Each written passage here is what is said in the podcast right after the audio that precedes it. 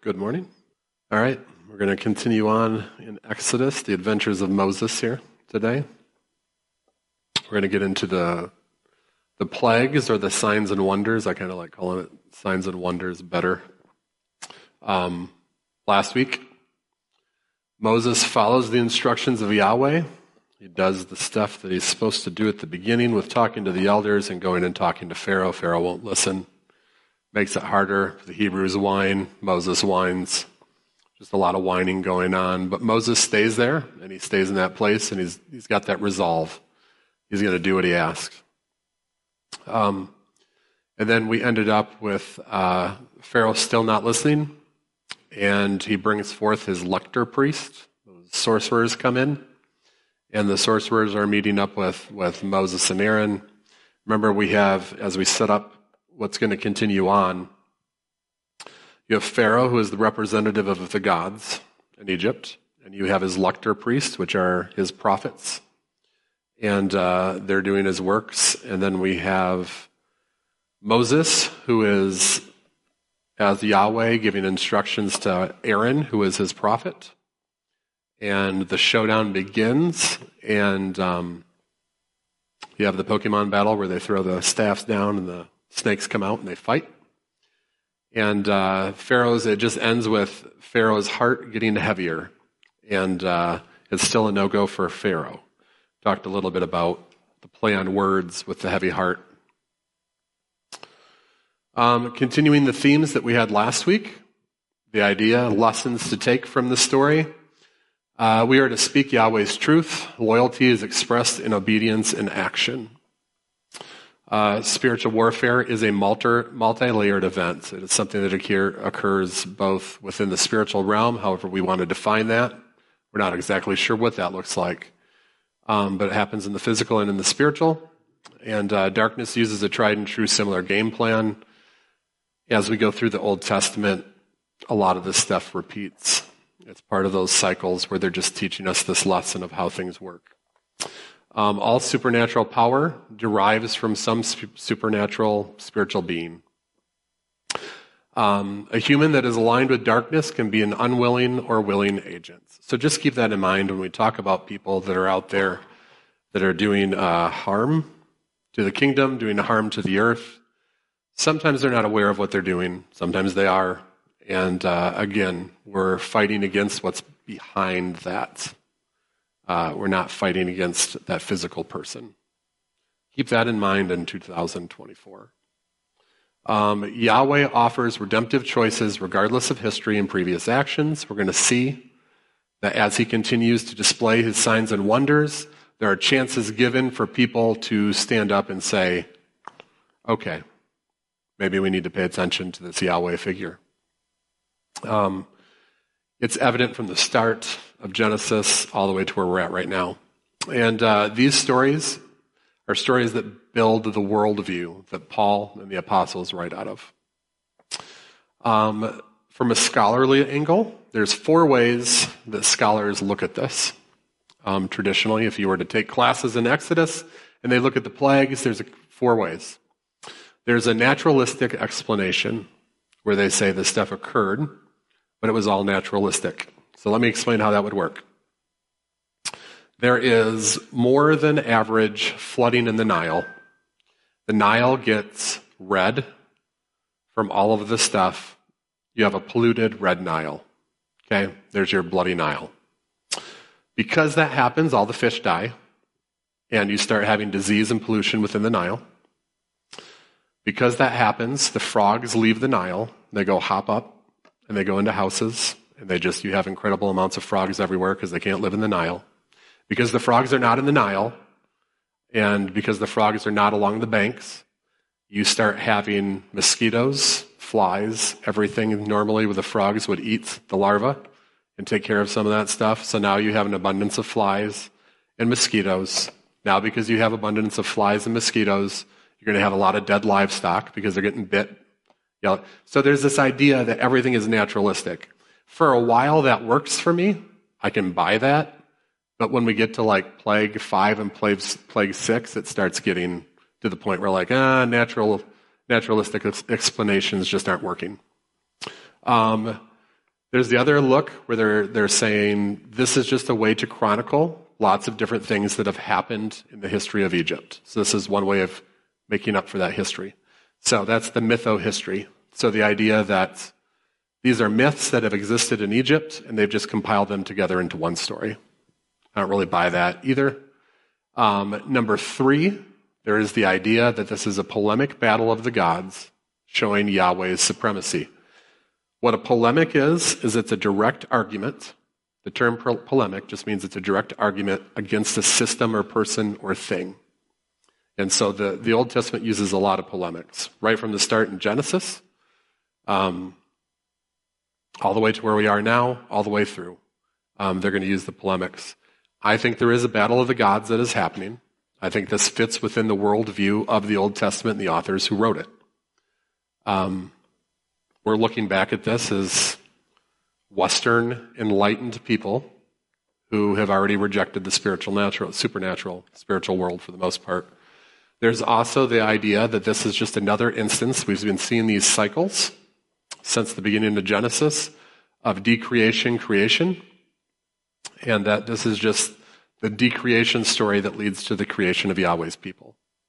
Um, I think there's some of that. I am a three and four mix person.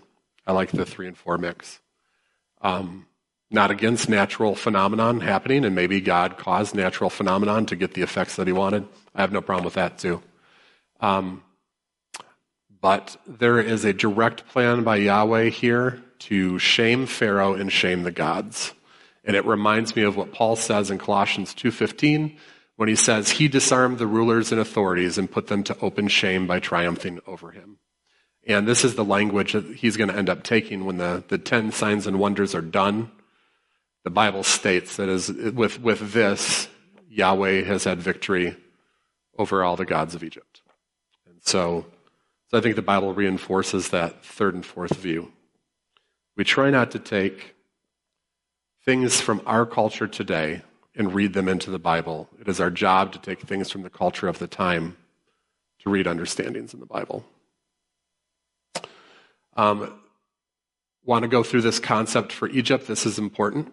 This is part of their main religion. This is part of their theology, if you will. And, and the Israelites at this point have been in Egypt, I think, 400 years. So, so the Hebrews know kind of the Egyptian culture. So there's this concept of ma'at. And ma'at is a principle that was formed to meet the complex needs of the emergent Egyptian state um, that embraced diverse people. So as Egypt is growing, there's different people living in Egypt there is this concept that spreads out of their religion called Ma'at.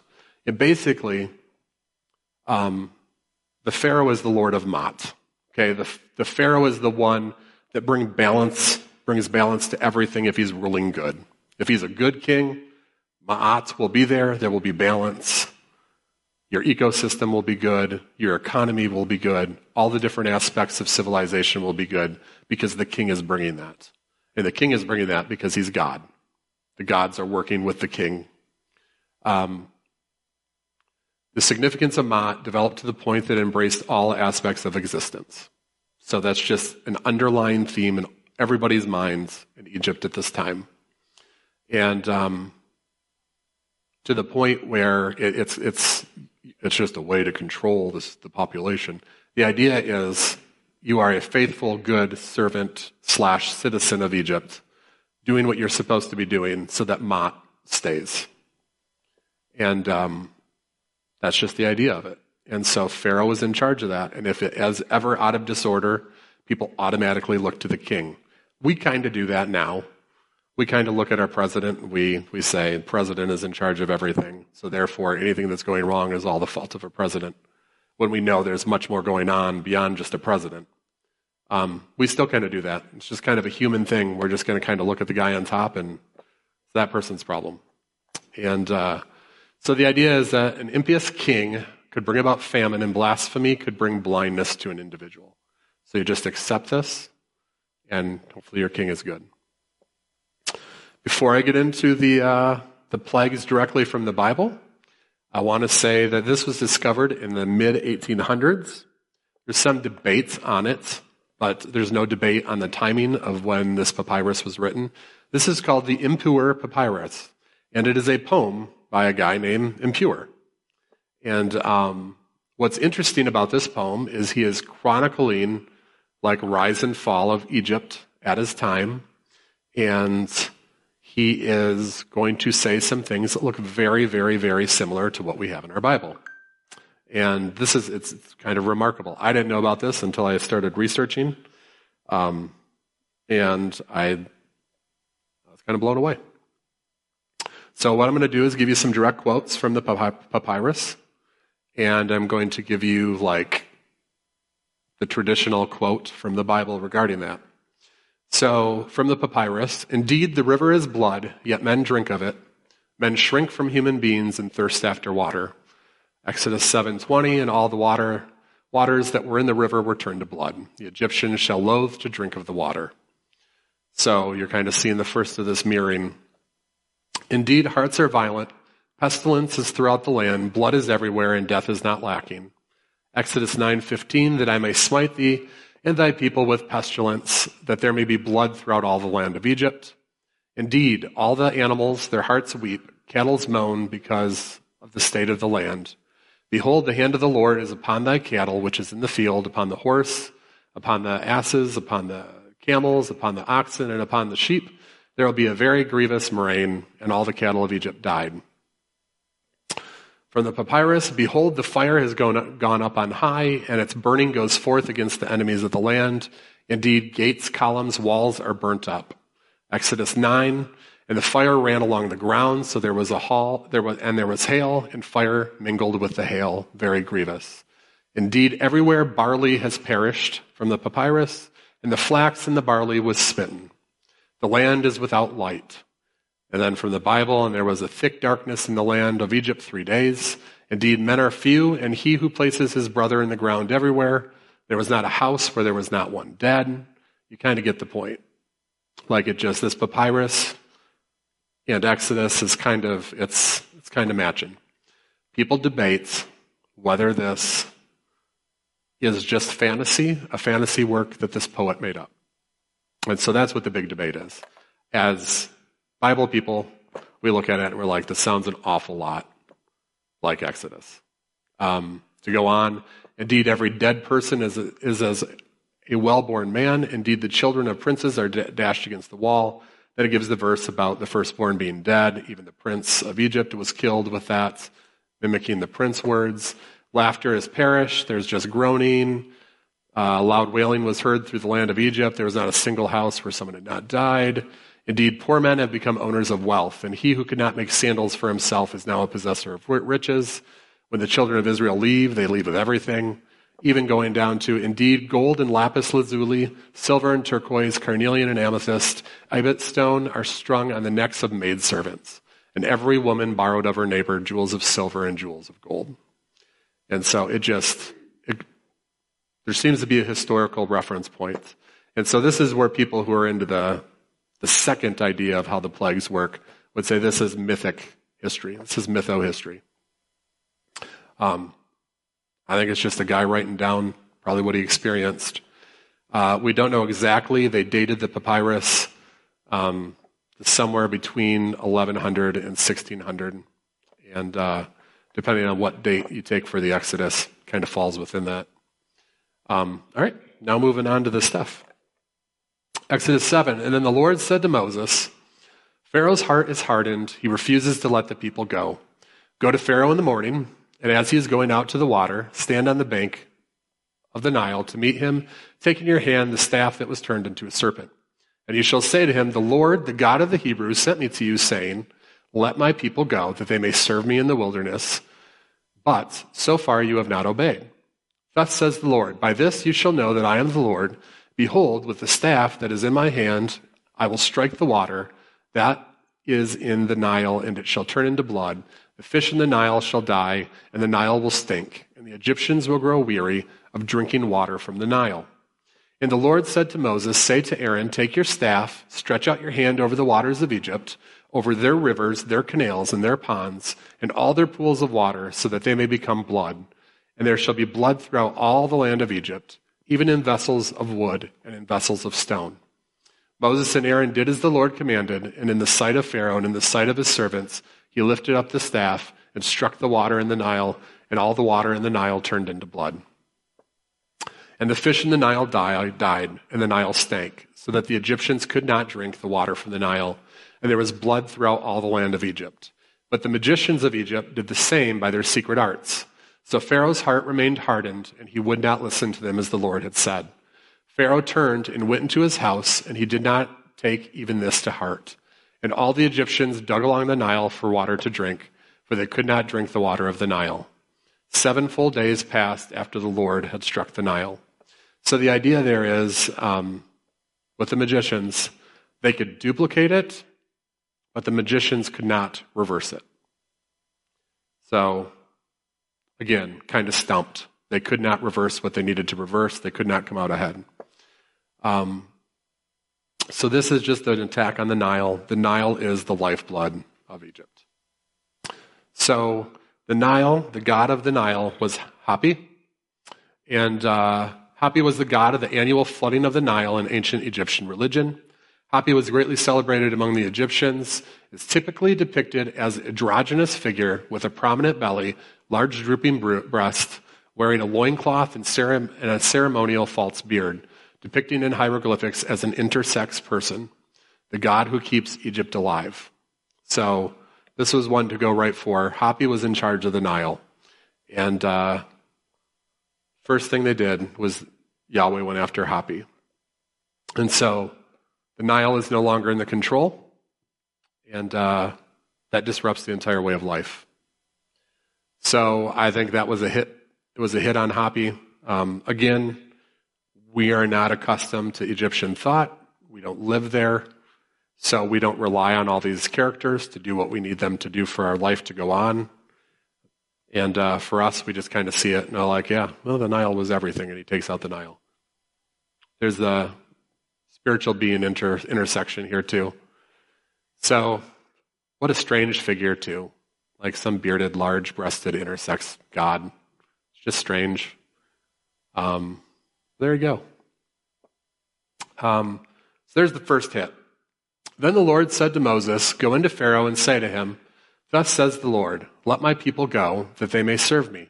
But if you refuse to let them go, behold, I will plague all your country with frogs. The Nile shall swarm with frogs that shall come up into your house and into your bedroom and on your bed and into the houses of your servants and your people and into your ovens and your kneading bowls. And the frogs shall come up on you and your people and all over your serpent, servants. And the Lord said to Moses, Say to Aaron, Stretch out your hand with your staff over the rivers, over the canals, and over the pools, and make frogs come up on the land of Egypt. So Aaron stretched out his hand over the waters of Egypt, and frogs came up and covered the land of Egypt. Egypt. But the magicians did the same by their secret arts and made frogs come up on the land of Egypt. Again, the magicians could not reverse it. They could only try to duplicate what Yahweh was doing. Um, Hope they like frogs.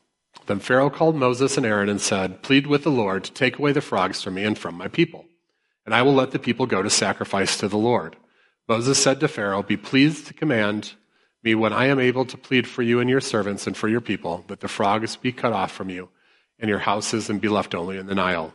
And he said, Tomorrow. And Moses said, Be it as you say, so that you may know that there is no one like the Lord our God, Yahweh. Whenever you see the Lord, capital letters. The frogs shall go away from you and your houses and your servants and your people. They shall be left only in the Nile. So Moses and Aaron went out from Pharaoh, and Moses cried to the Lord about the frogs, and as he had agreed with, as he had agreed with Pharaoh. And the Lord did according to the words of Moses, and the frogs died out in the houses and in the courtyards and in the field, and they gathered them together in heaps, and the land stank. And when Pharaoh saw that there was a respite, he hardened his heart and would, li- would not listen to them as the Lord had said. All right, so frogs. Here's your frog god. Um, Heket is the Egyptian goddess of fertility, identified with Hathor, represented in the form of a frog. To the Egyptians, the frog was an ancient symbol of fertility related to the annual flooding of the Nile. Heket was originally the female counterpart of Khnum, who formed the bodies of new children on his potter's wheel and then Heket would breathe life into the bodies. So already there, there's that, that twist on the beginning. Yahweh created humans from the dust, and Yahweh breathed life into them.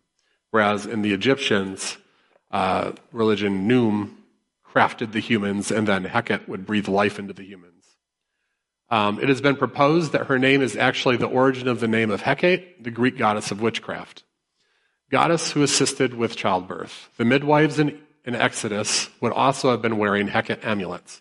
So when those midwives go in early Exodus, those midwives are going out to kill all of the Egyptian sons, throw them into the Nile. They're all wearing their Hecate amulets because that was part of the whole childbirth, uh, maidservant, what's the word I'm looking for, midwife thing. They'd have their Hecate garb. And so I think this is also in the mind of, of Yahweh when he's doing this. Hecate had the, the additional responsibility to control the multiplication of frogs in ancient Egypt um, by protecting them from the frog eating crocodiles. And so her job is to control all the frogs. And obviously that's not working. And so I think Yahweh is also making some points here as far as the river turning red with blood, um, the blood of the, the blood of the Hebrew boys in the Nile. I think there's that symbolism going on. And then here, he's also taking out, going after the goddess who did the, uh, the delivering of babies, the ones who were involved with throwing those babies into the Nile, while also saying, You don't have the power to control those frogs. I control it all. And uh, there you go. I think that was number two on the hit list. Exodus 8. Then the Lord said to Moses, Say to Aaron, Stretch out your staff and strike the dust of the earth, so that it may become gnats in all the land of Egypt. And they did so. And Aaron stretched out his hand with his staff and struck the dust of the earth, and there were gnats on man and beast. All the dust of the earth became gnats in all the land of the earth, or of Egypt. And the magicians tried by their secret arts to produce gnats, but they could not. And so there were gnats on man and beast. Then the magicians said to Pharaoh, This is the finger of God. But Pharaoh's heart was hardened, and he would not listen to them, as the Lord had said. So there's some different ideas on this third sign. The third plague was the word kinim in Hebrew, and it's a term that is not clear in meaning because it only it only happens like once or twice, and people aren't really sure what it means. Um, a lot of people think that it's referring to gnats. Other suggestions are that the kinim were lice or maggots. Um, because they're not, they're going to distinguish this from the next one, which is flying insect, insects. I lean more towards lice. Um, and remember, we talked about the lector priest last week. The lector priests would shave their entire bodies every two days um, to prevent insect infestations that would make them unclean for uh, temple ritual stuff. So when they would go, they couldn't have any of that stuff going on, couldn't be sick. You couldn't have lice. You couldn't have any kind of infestation. You would be unclean. You're not allowed to go into the temple to, uh, like, watch over the ceremonies and do what you needed to do. Um, so if it was lice, which makes sense to me talking about men and animals, if it was lice, that it shuts down the temples to the gods. There's no more worship in the temples to any of the gods in all of Egypt. And uh, you'd take notice of that. So I think he's, he's just shutting it down. And I don't know if there's necessarily a God that's associated with it. We'll talk, we'll talk after the fourth sign about that. Um, Exodus 8. Then the Lord said to Moses, Rise up early in the morning, present yourself to Pharaoh as he goes out to the water, and say to him, Thus says the Lord, let my people go, that they may serve me. Or else, if you do not let my people go, behold, I will send swarms of flies on you and your servants and your people and into your houses. And the houses of the Egyptians shall be filled with swarms of flies, and also the ground on which they stand. But on that day I will set apart the land of Goshen, where my people dwell, so that no swarms of flies shall be there, and you may know that I am the Lord in the midst of the earth. Thus I will put a division between my people and your people. Tomorrow this sign shall happen. And the Lord did so. And there came great swarms of flies into the house of Pharaoh and into his servants' houses, throughout all the land of Egypt, the land was ruined by the swarms of flies. And Pharaoh called Moses and Aaron and said, Go sacrifice to your God within the land. But Moses said, It would not be right to do so, for the offerings we shall sacrifice to the Lord our God are abomination to the Egyptians. If we sacrifice offerings abominable to the Egyptians before their eyes, will they not stone us? We must go three days' journey into the wilderness and sacrifice to the Lord our God as he tells us. So Pharaoh said, I will let you go to sacrifice to the Lord your God in the wilderness, only you must not go very far away. Plead for me. Then Moses said, Behold, I am going out from you, and I will plead with the Lord that the swarms of flies may depart from Pharaoh, from his servants, and from his people tomorrow. Only let not Pharaoh cheat us again by letting the people cheat us by not letting us let the people go to sacrifice to the Lord. So Moses went out from Pharaoh and prayed to the Lord, and the Lord did as Moses asked and removed the swarms of flies from Pharaoh, from his servants, and from his people. Not one remained. But Pharaoh hardened his heart this time also and did not let the people go. This is where I think the naturalistic explanation kind of falls short because I don't know how you would naturalistically explain the fact that the Hebrews weren't having fly issues and the rest of Egypt was having fly issues. And so that's, that's an issue for me. Uh, the fourth plague came in the form of Arab, which is commonly understood to be stinging fly. So when we take the Hebrew word there for the swarming fly, you get stinging fly. So we would call them a biting fly now because we know they're biting, but it could have also, if it was actually stinging, it could have just been super thick mosquitoes. I don't know. But anyway, it's not just that the flies are bothering them, they are biting, they are stinging. That's part of the word, which makes more sense. I mean, flies are annoying, but to the point where you're willing to try to make a deal with Moses just because flies are everywhere. Um, one of the scholars, Currid, proposes Khepri, which is a god of Egypt, as the target on this sign. I'm kind of leading to think that's kind of a stretch. It doesn't make sense like the other ones do, but I'll entertain it here. Khepri is a scarab faced god in ancient Egyptian religion who represents the rising or the morning sun. By extension, he can represent creation and the renewal of life. Often, Khepri and the other solar deity, Atum, were seen as aspects of Ra. Khepri was the morning sun, Ra was the midday sun, and Atum was the sun of the evening. As a deity, Khepri's four main functions were creator, protector, sun god, and god of resurrection. Um, it may have been this, but he's represented as, I mean, that, like just a beetle face, which is strange because they took the faces of the other animals on the other gods, but this one's just got like the whole body. Um, I think the stuff that Khepri is supposed to do doesn't really fit with the plagues, so I'm not a giant fan of saying this is it, but there are scholars that suggest this. Um, his face is either the, like the like a flying scarab. Sometimes it's depicted with wings, so that's why Currid's like maybe it's talking about that. But oftentimes it's just a regular dung beetle um, scarab. So I'm I'm not there. I think they were stinging insects, stinging flies. I think the purpose is that it shuts down the temples, and then any diseases or anything that those bring will keep the temples shut down. So there's no more worship any, any other gods going on in Egypt at this time. Um, Exodus 9. And the Lord said to Moses, Go into Pharaoh and say to him, Thus says the Lord, the God of the Hebrews, Let my people go, that they may serve me. For if you refuse to let them go and still hold them, behold, the hand of the Lord will fall with a very severe plague upon your livestock that are in the field the horses, the donkeys, the camels, the herds, and the flocks. But the Lord will make a distinction between the livestock of Israel and the livestock of Egypt, so that nothing at all that belongs to the people of Israel shall die. And the Lord set a time, saying, Tomorrow the Lord will do this thing in the land.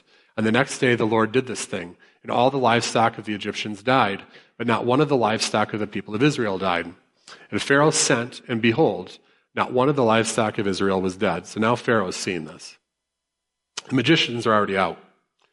Magicians stepped out after three. So now this is literally just Pharaoh versus them. But the heart of Pharaoh was hardened, and he did not let the people go. All right, so sacred cows in Egypt. There were a lot of sacred cows in Egypt at the time.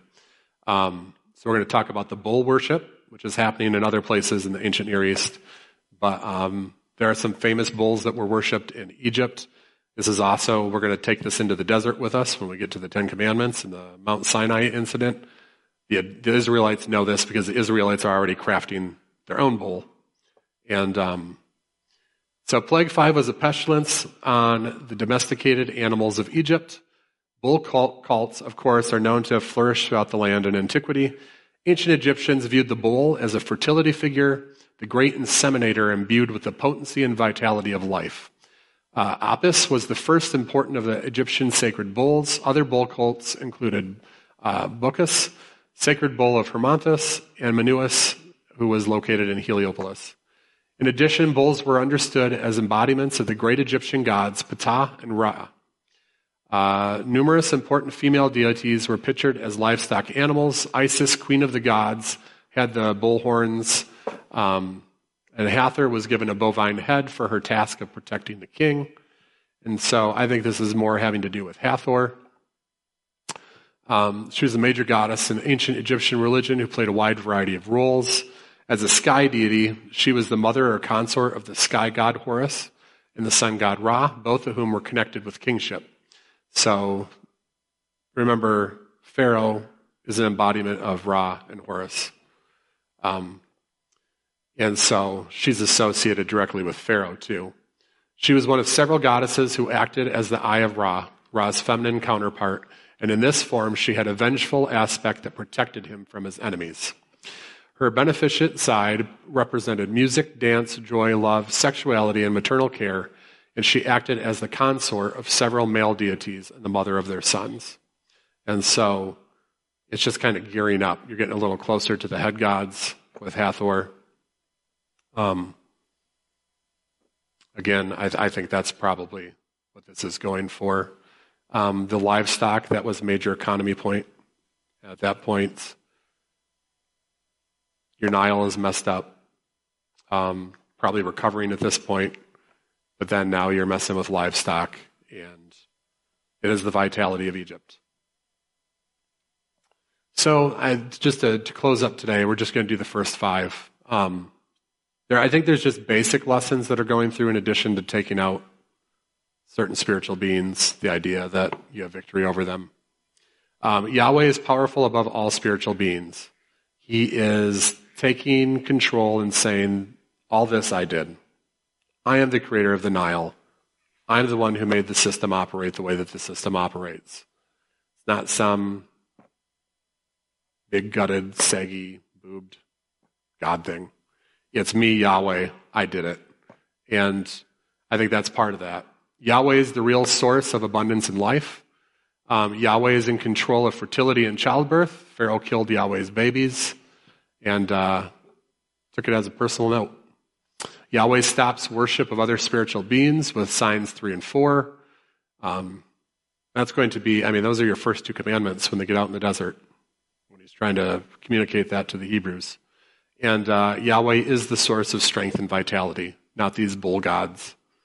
Um, so at this point, you've lived through it. What are you thinking if you're a Hebrew? And what are you thinking if you're an Egyptian?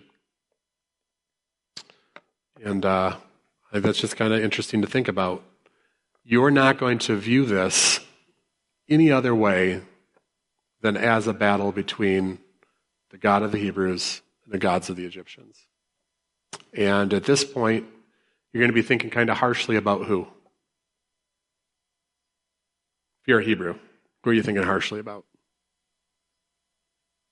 Pharaoh, if you're an Egyptian, you're also going to, and that's the flip side here, is you're also going to start feeling very harsh towards Pharaoh because Pharaoh is supposed to do what? Establish Maat. Pharaoh is in control. This must mean that Pharaoh is a bad Pharaoh if this is happening. Pharaoh is a bad Pharaoh. Maybe there's something to this Yahweh figure.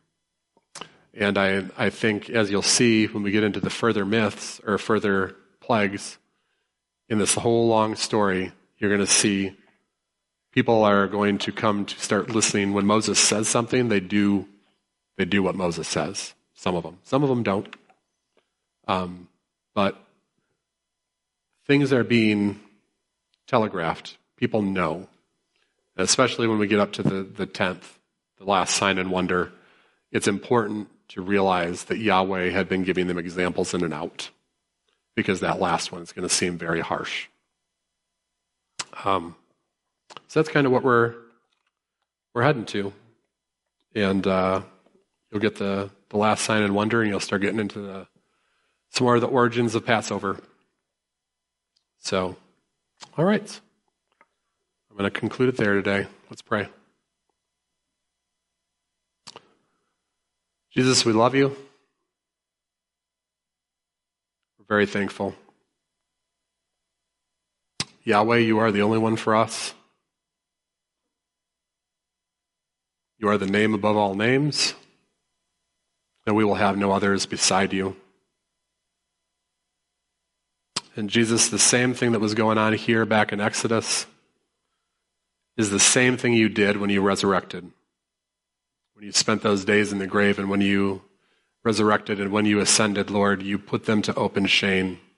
All of the principalities, all of the powers. This is the way of Yahweh. And Jesus, we thank you for that. We thank you that you invited us in, that we as Christians don't have to live under their rule, we don't have to live under their authority.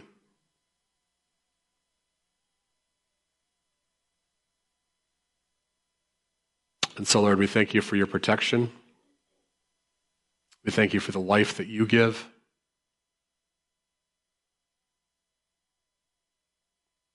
We thank you that we're not stuck in systems and have to believe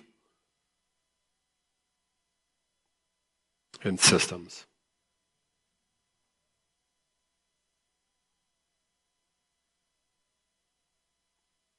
Holy Spirit, just be with us throughout the week. Teach us to see things in a multi layered way. Help us to see those things and then help us to love the people.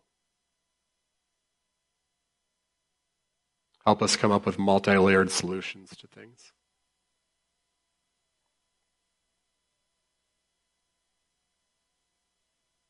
We love you, Jesus. I just ask that you'd be with us throughout the week.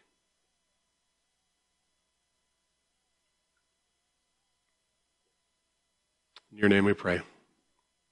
Amen.